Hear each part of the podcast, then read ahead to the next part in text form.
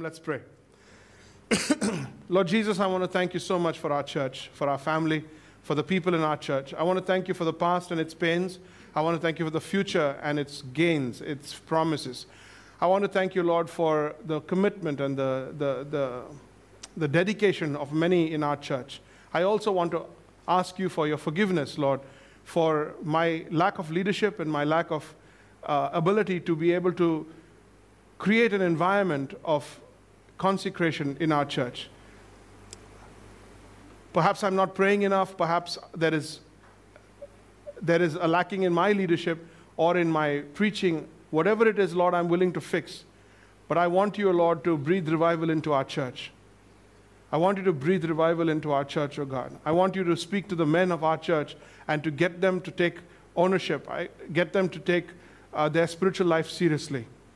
Father, we are Sunday Christians at best, and we allow for other spiritual input into our life only at the convenience of our body.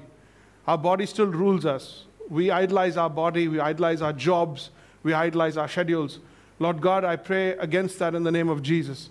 I pray that you would even allow suffering, even allow pain in order to break us out of our patterns. And I pray that I pray for the men of our church. I pray, oh God, that whether they are just sons or fathers, uh, Lord, they would wake up out of the apathy.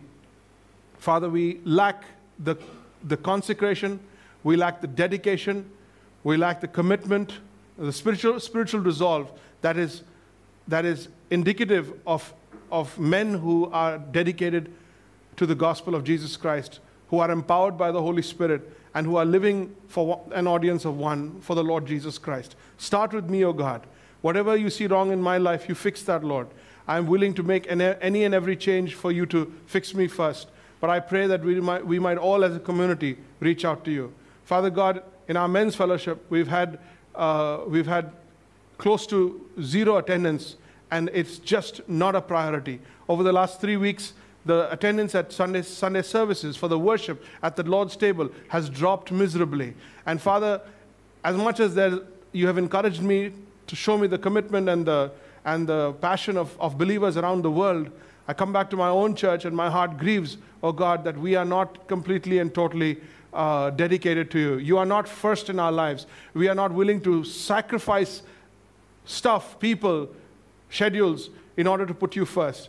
And I'm praying this, Lord, out of conviction first of my own uh, shortcomings, but also on behalf, as a priest, on behalf of our congregation. Lord, I pray that you would breathe life, especially into our men, also to our women and our children, Lord God, that there would be a revival of spiritual sorts. I pray that you would, that our hunger, our appetite would return, so you would heal our spiritual sickness, so that our spiritual appetite may return, and we would eat spiritual food we would be hungry for the word. Many have not opened their Bible in months and years. Many have not studied the word in months, Lord. Many do not know what the promises and purposes are for their lives in their uh, in the Word of God. And many are just not interested in putting you first, but they want you to put them first.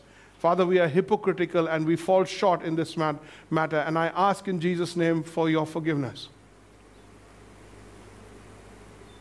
Have mercy on us, O God. Especially us fathers, especially us husbands. Forgive us, O God, and pour out your Spirit upon us. Breathe fresh life into us. Because Saul didn't turn on his own to become Paul. Nicodemus didn't turn on his own. Nobody reaches out to God. There is no faith there's none righteous, no, not one. And the, the, Spirit of God has to breathe faith into us, and then we can respond. And you are the one that switches the lights on. You are the one who changes hearts.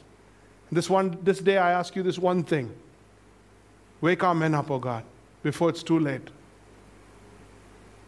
Protect them right now as they miss Waterline and miss church and indulge and compromise with the world. Protect them right now, I pray. I pray we put a hedge around them, protect them from women who will take advantage of them while they are away from you, Jesus. Protect them from the colors and the lights of this world that seem more bright and shiny and welcoming, while they are away from you, Jesus. Protect them because they are sheep that have wandered away from the flock and are alone, and the wolf will go after the lone sheep. Protect them, O God. Cover them. I pray for our children, for our teenagers, as they go away to college, as they go away to, to school. Father, as they are away from fellowship, away from, from close family, protect them, O God. I speak, speak against Satan and against the wicked one and against the, the crafty uh, wiles of the devil. And for, Father, as he goes after our little ones, as he goes after our strayed men, oh God, I pray that you'd put a hedge around them, give them some sense and bring them back home. Oh God, I pray oh, for our men, I pray for our sisters, I pray, oh God, for our children, I pray for our teens, and I ask for a covering over them for the sins they have committed knowingly and unknowingly. I pray for your forgiveness for all the things that they're doing wrong and that they would not feel so sick of themselves that they will not come running back to the Father. I pray, O oh God, for your forgiveness over them and your grace upon their lives so that they may be sustained during their season of rebellion or their season of wandering. I beg you, Jesus, bring them back. Speak to us now, Lord. We want to hear your voice. Not my opinion, not anything else. In Jesus' name I pray. Amen. If you got your notes with you, we are in the book of James and we're in part seven today. And I ask that you, uh, you kind of go back and remember all that I have taught in the first six uh, parts. And if you haven't gone, you can go to the YouTube channel, go to my app, and you could listen to the first few ones. We've enjoyed two chapters. And today we're in chapter 3. Today we're in chapter 3, James chapter 3. Everybody ready? One of my favorite lines in uh, the movie Shrek. You know, Donkey, he talks a lot. And he just doesn't shush. He talks a lot and he and Shrek are walking down and they're talking a lot. And he gets upset and he's arguing with Shrek, and he says to Shrek, I have the right to remain silent. To which Shrek responds, You have the right to remain silent. What you lack is the capacity. And that's a classic Eddie Murphy moment there. But I, words, our tongue, sometimes we say, Words will never hurt me. Sticks and stones. Words will never hurt me. No, I think words will hurt you more. We use the phrase, something someone once said. He was so famous and so wise that we forgot him. In fact, it will change the course of your destiny. Words. Two words will change the entire course of your destiny. I do. Life will never be the same again. We're all living by someone's words. Isn't that true? We're all living by someone's words. In fact, we're all unliving someone's words. I'm not going to be like that. I'm not going to talk like Let's look at uh, today's passage. Let me read it for you real quick. It's a long passage, 12 verses, but let me read it for you real quick. Now, many of you should become teachers. Uh, this is James chapter 3, verse 1. My brothers, for you know that we who teach will be judged with greater strictness. For we all stumble in many ways, and if anyone does not stumble in what he says, he is a perfect man, able to, do, able to bridle his whole body. But if we put bits into the mouths of the horses so that they obey us, we guide their whole bodies as well. Look at the ships, though they're so large and are driven by strong winds, so large, strong winds, they are guided by a very small, small rudder. Uh, wherever the will of the pilot directs. So also the tongue is small, yet it boasts of great things. A great forest is set ablaze by such a small fire, and the tongue is a fire, a world of unrighteousness. The tongue is set among our members, staining the whole body, setting on fire the entire course of life, and set on fire by hell. For every kind of beast and bird, of reptile and sea creature can be tamed and has been tamed, but no human being can tame the tongue. It is a restless evil, full of deadly poison. With it we bless the Lord, our Lord and Father, and with it we curse people who are made in the likeness of God. From the same mouth come blessing and cursing. My brothers, these things ought not to be.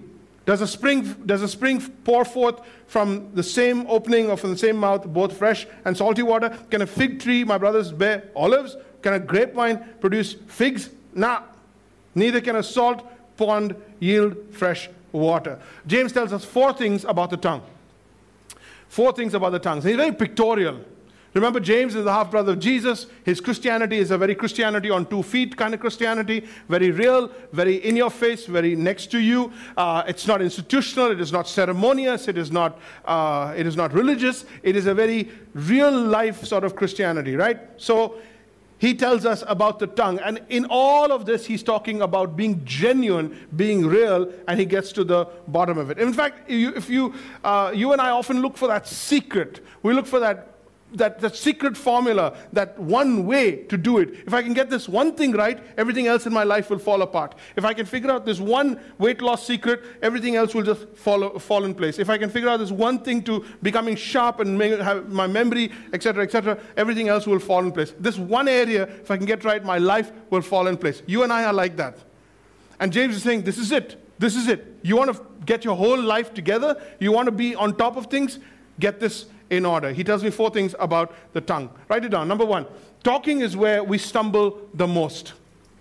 Talking is where we stumble the most. Verse 2 says this Talking is where we stumble the most. It's the area we have the most regrets. The most regrets, the most damage we have done in our life is because of our, our speech, because of our words, because of our talking. Times we should have said something and we didn't. Times we should have zip and we we just let fly. We just went for it. And we claim freedom of speech. Waving the Indian flag. We claim freedom of speech. You have the right to remain silent, but you lack the capacity.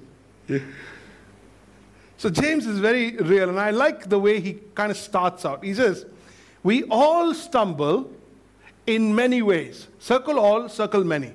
We all stumble in many ways. First and foremost, let's begin with the fact that we're all in the same plane. You say, No, no, I, I am an introvert. I hardly speak. Yes, you hardly speak words, but it's all over your face. You may be being absolutely quiet and become a mystery to the rest of the world, but your face is breaking out in a rash. There's pus and zits and everything coming out every end, and we know what you're thinking. You're not hiding anything, it still comes out. Words are how we express ourselves. We all stumble in many ways. We're all on the same platform. Then he says, But you've got to get a grip on your mouth. A guy who gets a grip on his mouth is perfect. In the Bible, perfect means mature. It doesn't mean he has never sinned, it doesn't mean he is sinless. When, a, when he says a man is perfect, it means he has come to completion. He is fully baked. He is, he's, he's mature. Uh, we present every man mature, Colossians chapter 1, verse 28, right? So, maturity is the secret to being able to control your tongue. Maturity is the secret to be able to control your tongue. Mature people know what to say, when to say, why to say, how to say. Is everybody with me? That comes from maturity. That maturity is the state of your pond. It is the state of your spring. Salt spring, fresh spring. Salt spring, fresh spring. Okay? So he says if you got a grip on your mouth, you are smart, you are perfect. But if you have that grip on your mouth, you are also able to take care of the rest of your body. Everything else also kind of comes under that control, and you are able, if you can control your tongue, everything else is a piece of cake. The rest of your body is not going to be such, uh, like your appetite, your waking patterns, your sleeping patterns. All of those disciplines are not half as hard as.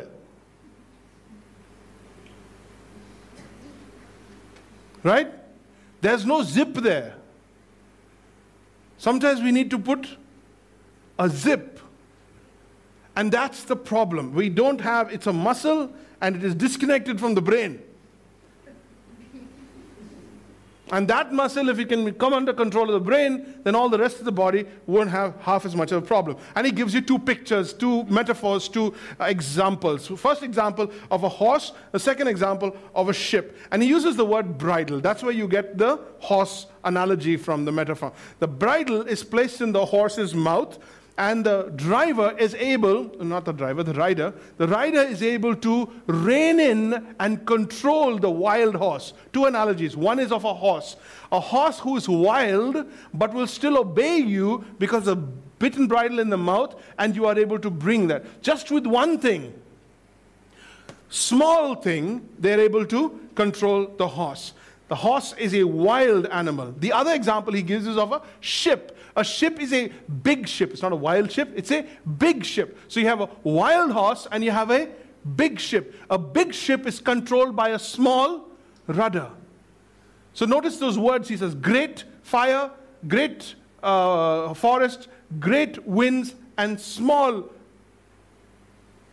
member, small tongue, small fire. The horse is able to obey us. The ship is able to transport us. Large ship, small rudder. Strong winds, small rudder. The ship is large, carries a lot of weight. So when the ship says something, people listen. You know what I'm talking about? No, you're not listening to me. The ship is large, it carries a lot of weight. When the ship says something, it means a lot. Coming from the ship, those words are big words. The ship shouldn't have said that. The ship shouldn't have said that. Can you imagine that the ship said that? It's all over the news that the ship said that. When it's a big ship, it carries big value. Then you have the great winds.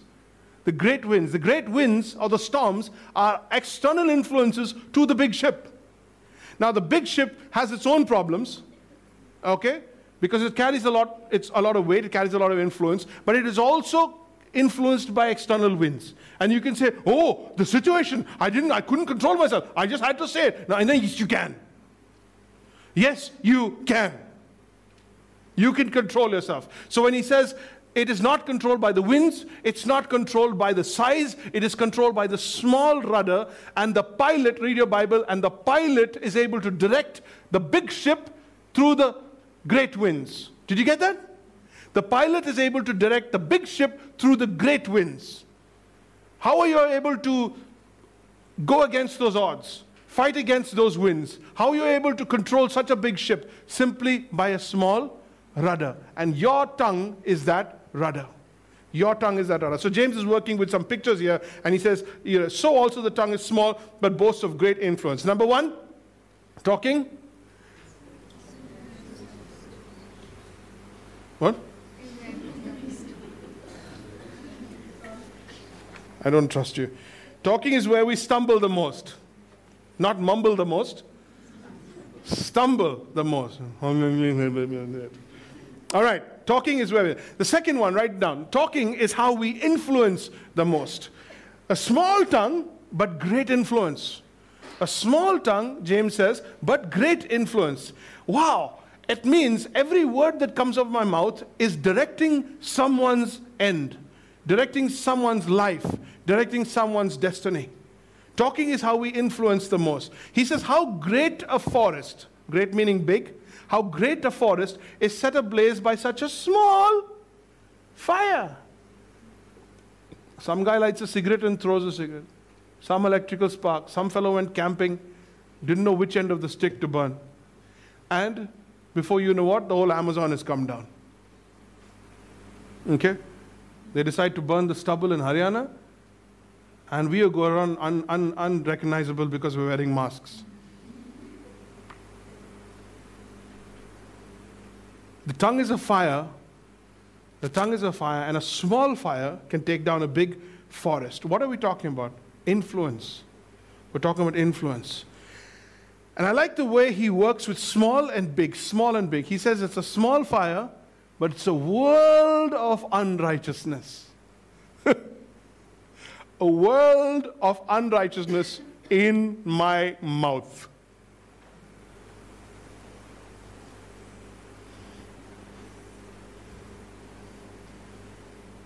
The Bible says, where words are many, sin is not far. The tongue is a fire, a world of unrighteousness. I just stopped and I was just looking at that phrase. I'm like, so true. So true. But we talk, we use words, we influence people. We influence people. You think you're not important. You think your words don't matter. I was just saying. That's the Indian phrase. Okay. Just saying. There is no just saying. Either you didn't say it or you said it.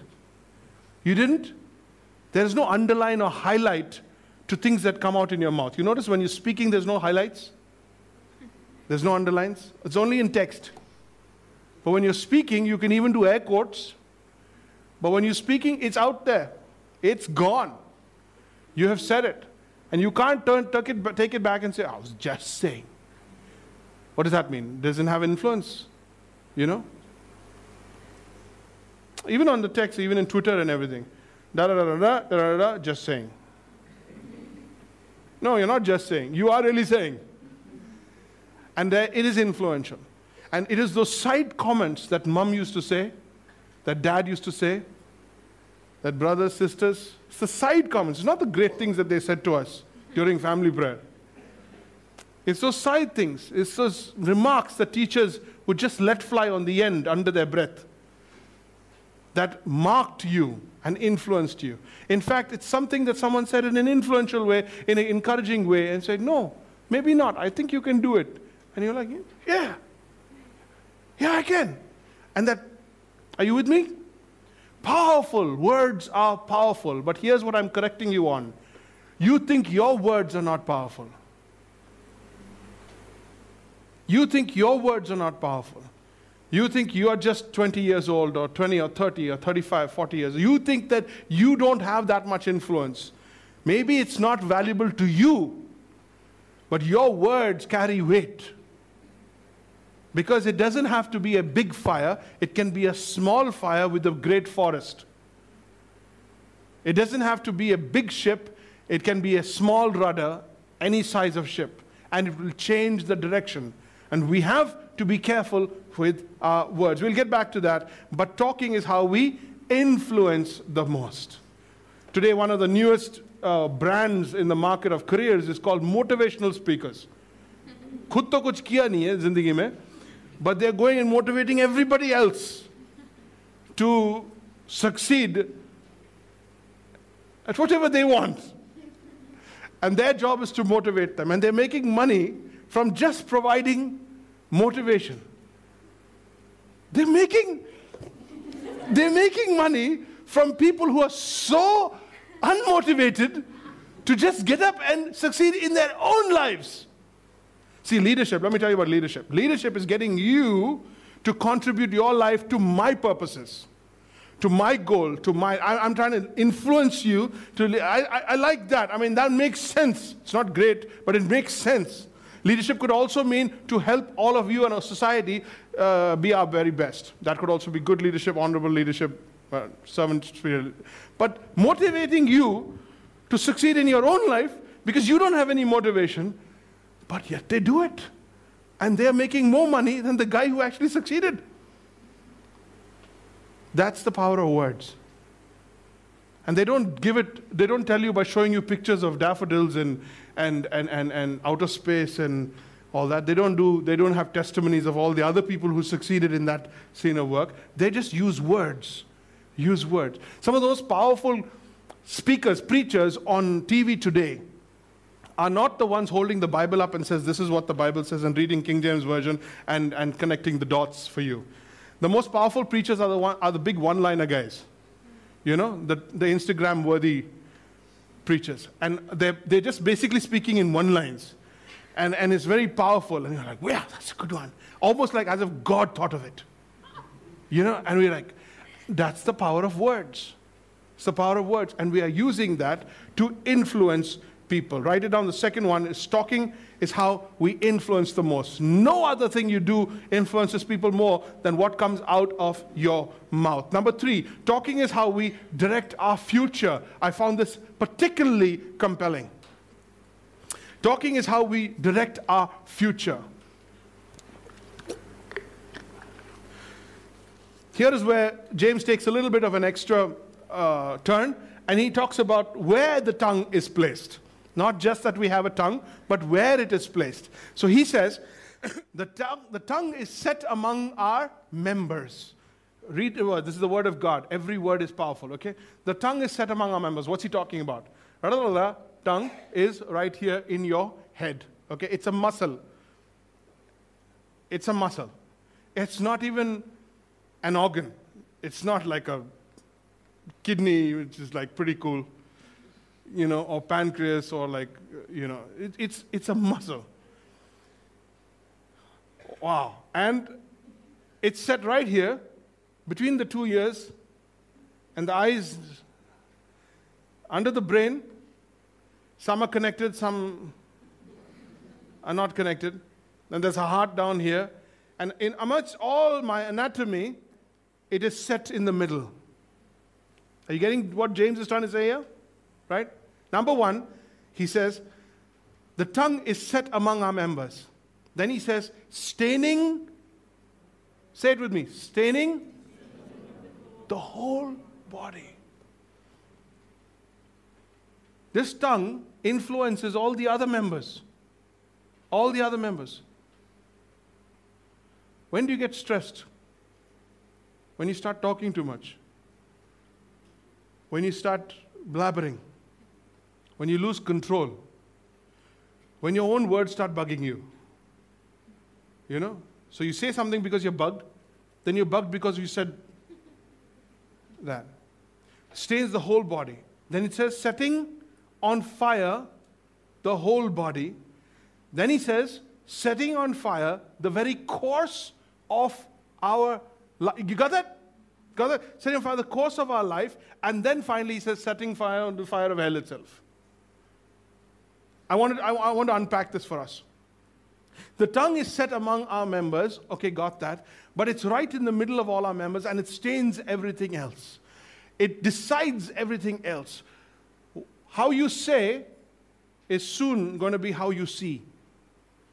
How you say is soon going to be how you hear. How you say, how you speak is soon going to be how you feel. Are you getting this? You don't just say, and it's not independent from everything else that is going on amidst you, inside of you. Everything, every part of you gets involved with this. Then he makes this massive statement. He says, setting on fire the course of our life. Brothers and sisters, listen to me. Those of you online, listen to me. When you speak, there's something known as self fulfilling prophecy. Let that sink in for just a minute. Something known as self fulfilling prophecy. It's a big business out there, and motivational speakers will talk to you about talking to yourself. Talk to you about talking to yourself. And they'll tell you what to tell yourself because you didn't know. They had to tell you that. Right? It was in the Bible all along, but they, they told you that so that they can earn the money for you to be motivated by basically telling yourself to be motivated. Now, self fulfilling prophecy is when I say something and then it comes true because I said it. Now, that's not always how it's going to be. But when something is a pattern, listen very carefully to me. When something becomes a pattern and something becomes a habit, then you set the course of your life by the way you talk. When you say, I'm never going to amount to anything, nothing's ever going to work for me, nothing's ever going to work for me, these people will always disappoint me, that person will always be the same, I knew they will let me down. When you say it, when you speak it, it's the opposite of speaking the promises of God, declaring the promises of God, declaring that God has said yes and answered your prayer, declaring thanks to God in faith that God has answered your prayer. It's the power of that at work in a negative way. When you say to yourself, it'll never happen, it will never happen. When you say to yourself, that person is going to let me down, they're going to let me down. You're going to grow up to become nothing. They will grow up to become nothing because you are the prophet. You're the prophetess. You're the one who's saying they're going to become nothing. May your words come true. So, self fulfilling prophecy, as well as for others, we set the direction, we set the course of other people's lives by this little rudder we call the tongue. And God has given to us words not for us to just ramble, not for us to just say, but for us to build one another up in love, to speak the truth.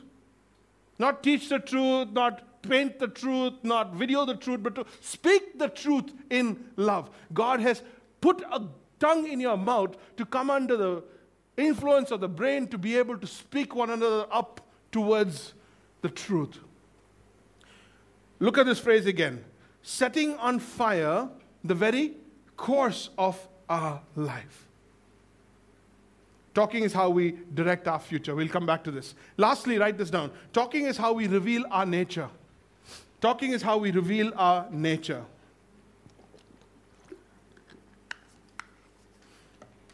This is very interesting. All kinds of creatures. Have you watched AGT? You don't watch AGT.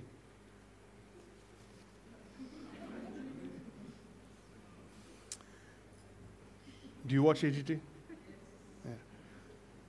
All kinds of creatures. They've got monkeys, they've got dogs, they've got rats. Her husband is not listening to her, but she's taking great pride in the fact that rat is listening. Chickens playing the national anthem. And James says we are able to tame all kinds of creatures, reptiles, wild horses, but we cannot tame the tongue. That is one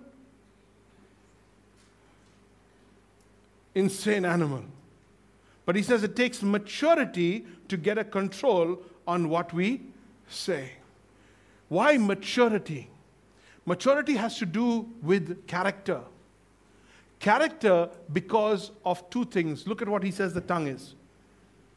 Character, two things. He says, No one can tame the tongue for two reasons. Number one, it is a restless evil. Look at the verse. It is a Wow. It is a restless evil. And the second thing he says is full of deadly foe. Let's spend a moment on this one. I was trying to think of an analogy, an example of how to personify or exemplify a restless evil. What does a restless evil even look like? But it gives you an idea. The tongue, it can't get rest until it creates something. It just creates something, something. It has to say something. It can't handle peace. It can't handle when everything's okay. It can't handle when everybody's loving. Someone has to, they just have to say something to kind of get everything up in arms and ruin the peace, ruin the joy, ruin the moment, ruin the decision, ruin the happiness, ruin the celebration, ruin something or the other. It is a restless evil and it doesn't rest until it does something wicked. The second example he gives is, or the second picture he gives is, full of deadly poison. Now, you tell me, what is the purpose of poison? What is the purpose of poison? And when you, when you think about deadly poison, where do, you, where do you find it? Where do you, what do you think about? A snake. You think about a snake. You think about it biting it, its victim. And when it bites its victim and it inserts and leaves the poison that poison cripples. That poison cripples its victim, and then it's able to have lunch. You and I, we don't have lunch. We just cripple. We just cripple. And here we have it. First, it is a restless evil. Second, it is a deadly poison, full of deadly poison. What does it mean? That every time this tongue speaks, somebody gets hurt. Somebody gets crippled. Somebody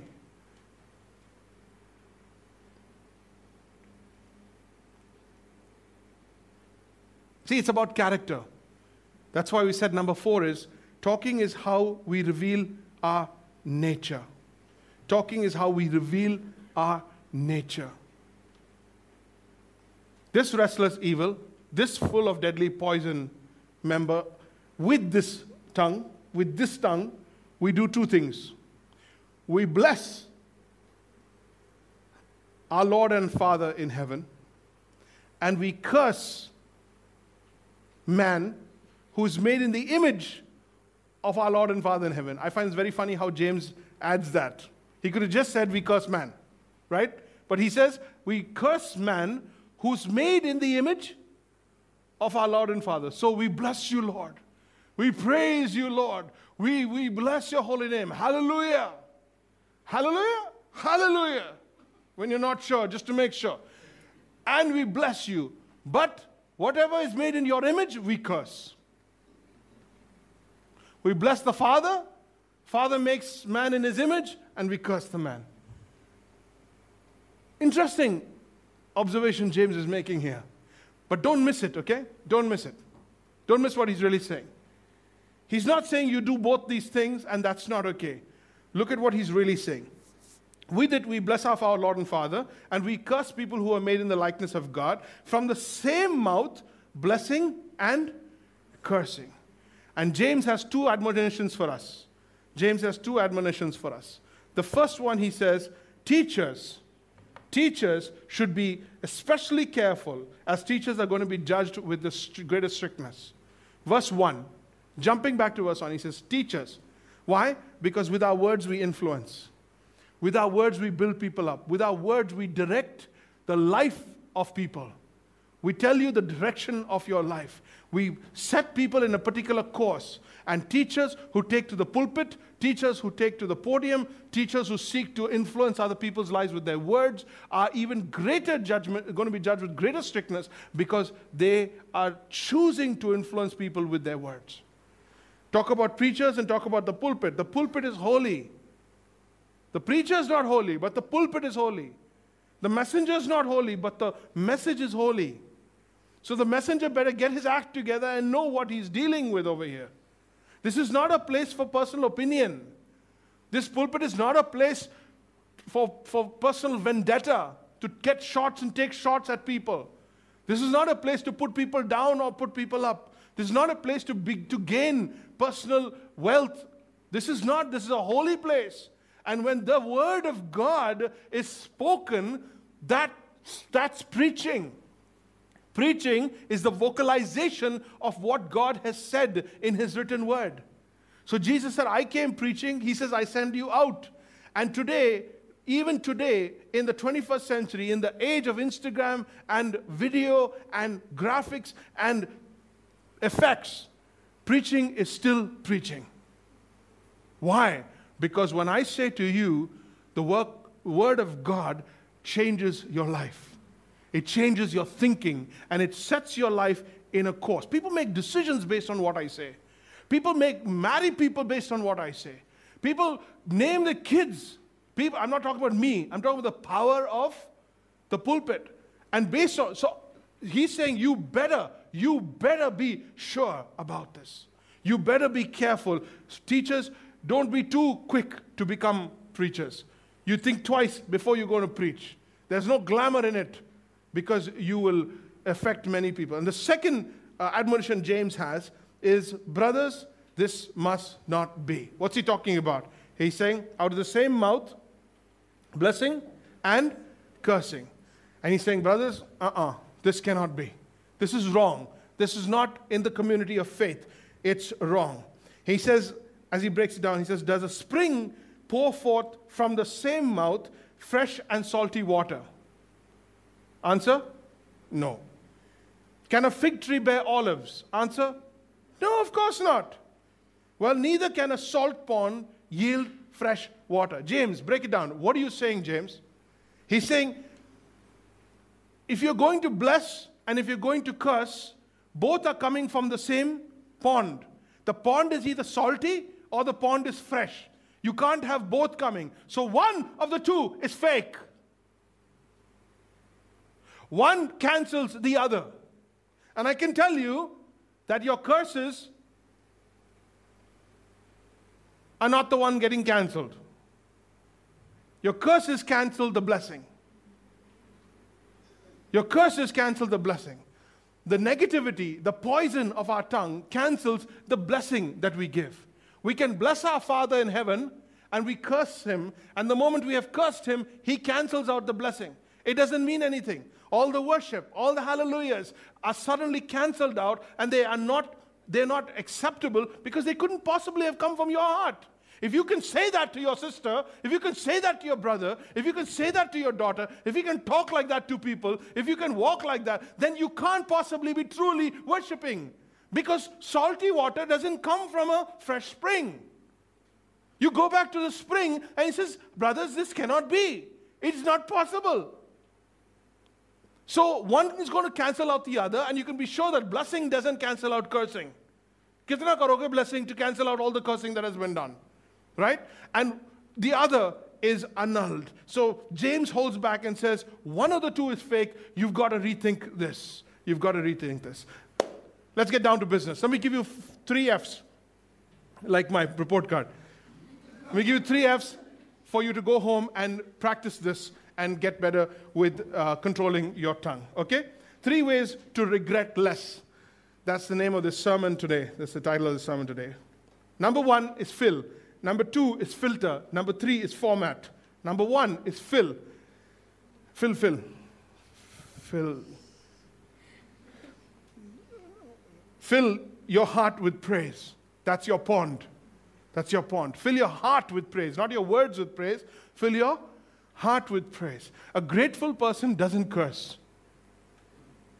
A grateful person will not spend time wallowing in what they have not been given. Fill your heart with praise. Fill your heart with the promises of God. Fill your heart with the knowledge of God. Fill your heart with the thoughts of God. You fill your heart. It comes from the Word of God. Number two is filter. Have you heard that word? Filter. Filter every word you say. Why? Because you're influential. Somebody's listening to you. At least you're somebody's best friend.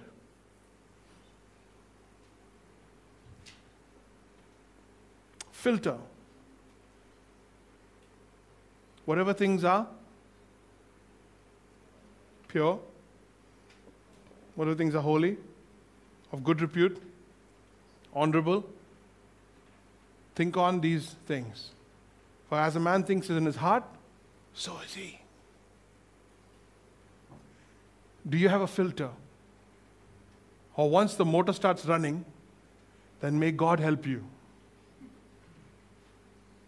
You made me say it. Really? Really? Did I come and open your mouth? You made me say it. Filter every word. Why? Because by your words, you are staining the rest of your body.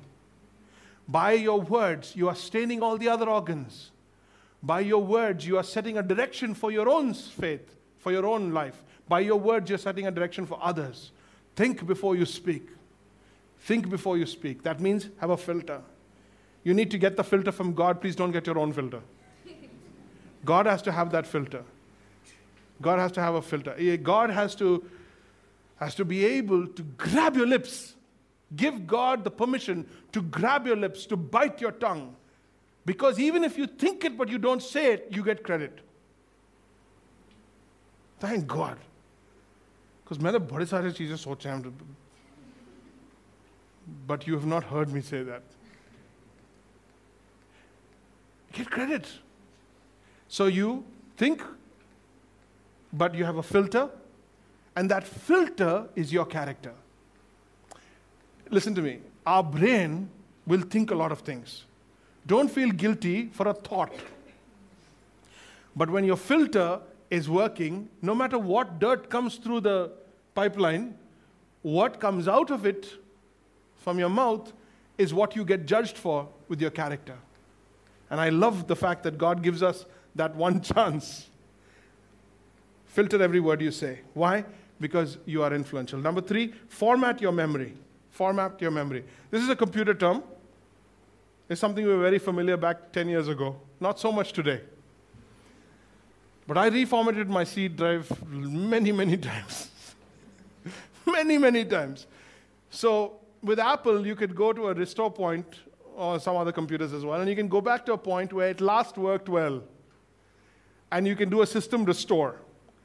But in the case where even the system restore doesn't work, we, we have something known as reformatting your hard drive. And when you reformat your hard drive, they'll tell you you're going to lose everything. Are you prepared to lose everything? And you say, yes. And it wipes it clean, and you watch your life go away. Right? Okay, here's the thing. Here's the thing. When you were five years old, you have memories of being abused or being robbed or your favorite toy was taken from you or somebody was, was mean to you or your older sister, older brother, whatever. I was a terrible older brother, by the way. Sorry, Sandy and Sharon. when you were eight years old, when you were nine years old, you probably said things to, you were treated in a certain way. And certain things and memories and ways that people dealt with you and ways that you dealt with stuff. You were either fashioned and habit made, you made it a habit, or you were allowed by a bad parenting of your mother or your absent parenting of your father to continue in those ways. Like when a two year old starts crying like a mad person because they're not getting what they want, and the parent allows that, it becomes a pattern. When the teenager, boy or girl, starts raising their voice in the house and knows by pattern that every time I raise my voice, everybody in the house comes under my control because they are more interested in the peace of the home than in what I'm saying, I begin to now tell myself that I can be valuable in what I'm saying by simply raising my voice. So now I start screaming like a mad dog. And everybody falls in line with what I want, gives me what I want, just to keep the peace in the home. So now you start controlling that, that way in the home. What do you think you're going to do when you go to work? What do you think you're going to do when you go to work? The same thing.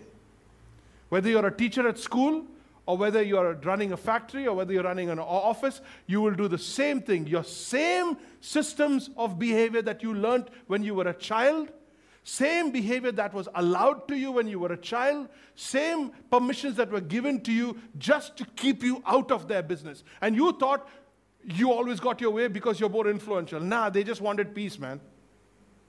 They let you have their way, they let you speak, they let you scream, they, they let you do what you want because they didn't, not that they valued what, they just wanted you to shut up. And you raised your voice or you did what you did, and whenever you did that, People all around saying, oh, he should get angry.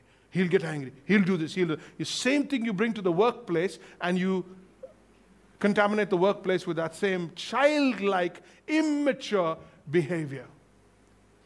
Leaders going all the way to the top and being insecure and using pulpits, using uh, positions, using money, and using finances to control people and manipulate people in the same way they did when they were five year olds.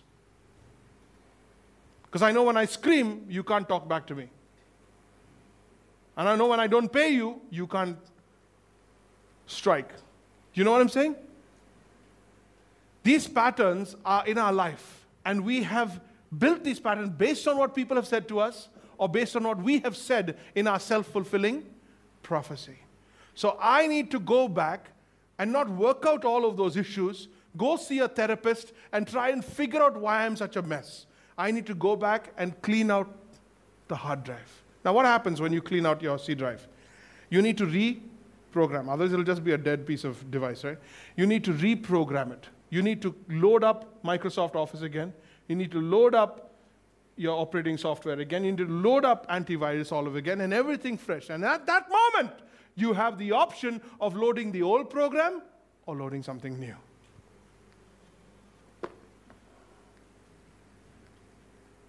Why do you read your Bible? Why should you read your Bible every day? Because you're reformatting your hard drive.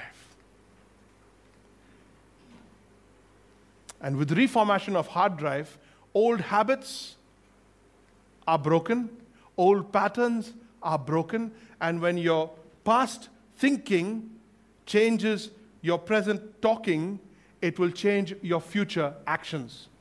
Your past thinking is changed, it'll change your present talking. You won't speak defeated. You won't speak negative. You won't speak hopeless. You won't speak dismayed. You'll speak hope. You'll speak promise. You'll speak assertion. You'll speak. You won't speak about the future based on what you have seen in the past. The past is wiped clean. No matter what you failed at, no matter how you dealt with, no matter how things, life was, it's past, it's gone, it's wiped clean. That's not the pattern of your life. You are being changed. From glory to glory, you are being changed. And as you are being changed, you look forward to now new ways of speaking to your spouse, to your child, to your colleagues, new ways of thinking, new ways of acting. With every head bowed and every eye closed. God has given each and every one of us a tongue. God has given us speech. God has given us influence. God has given us a warning. James says, Teachers, you especially be careful. James says, Brothers, this should not be. Blessing does not cancel cursing. Cursing cancels out blessing. It just proves what your heart's all about. You need to change your heart. So you fill your heart with praise. You filter every word you say, and you format your memory. What do you have to say to God about how you have spoken, about you, your use of your tongue, the damages you have done, the damage that has been done to you by the word said? What is your business with God today? What do you want God to do? What do you want God to say? I will bless you with my whole heart, O God. Your praise will continually be on my lips. Amen.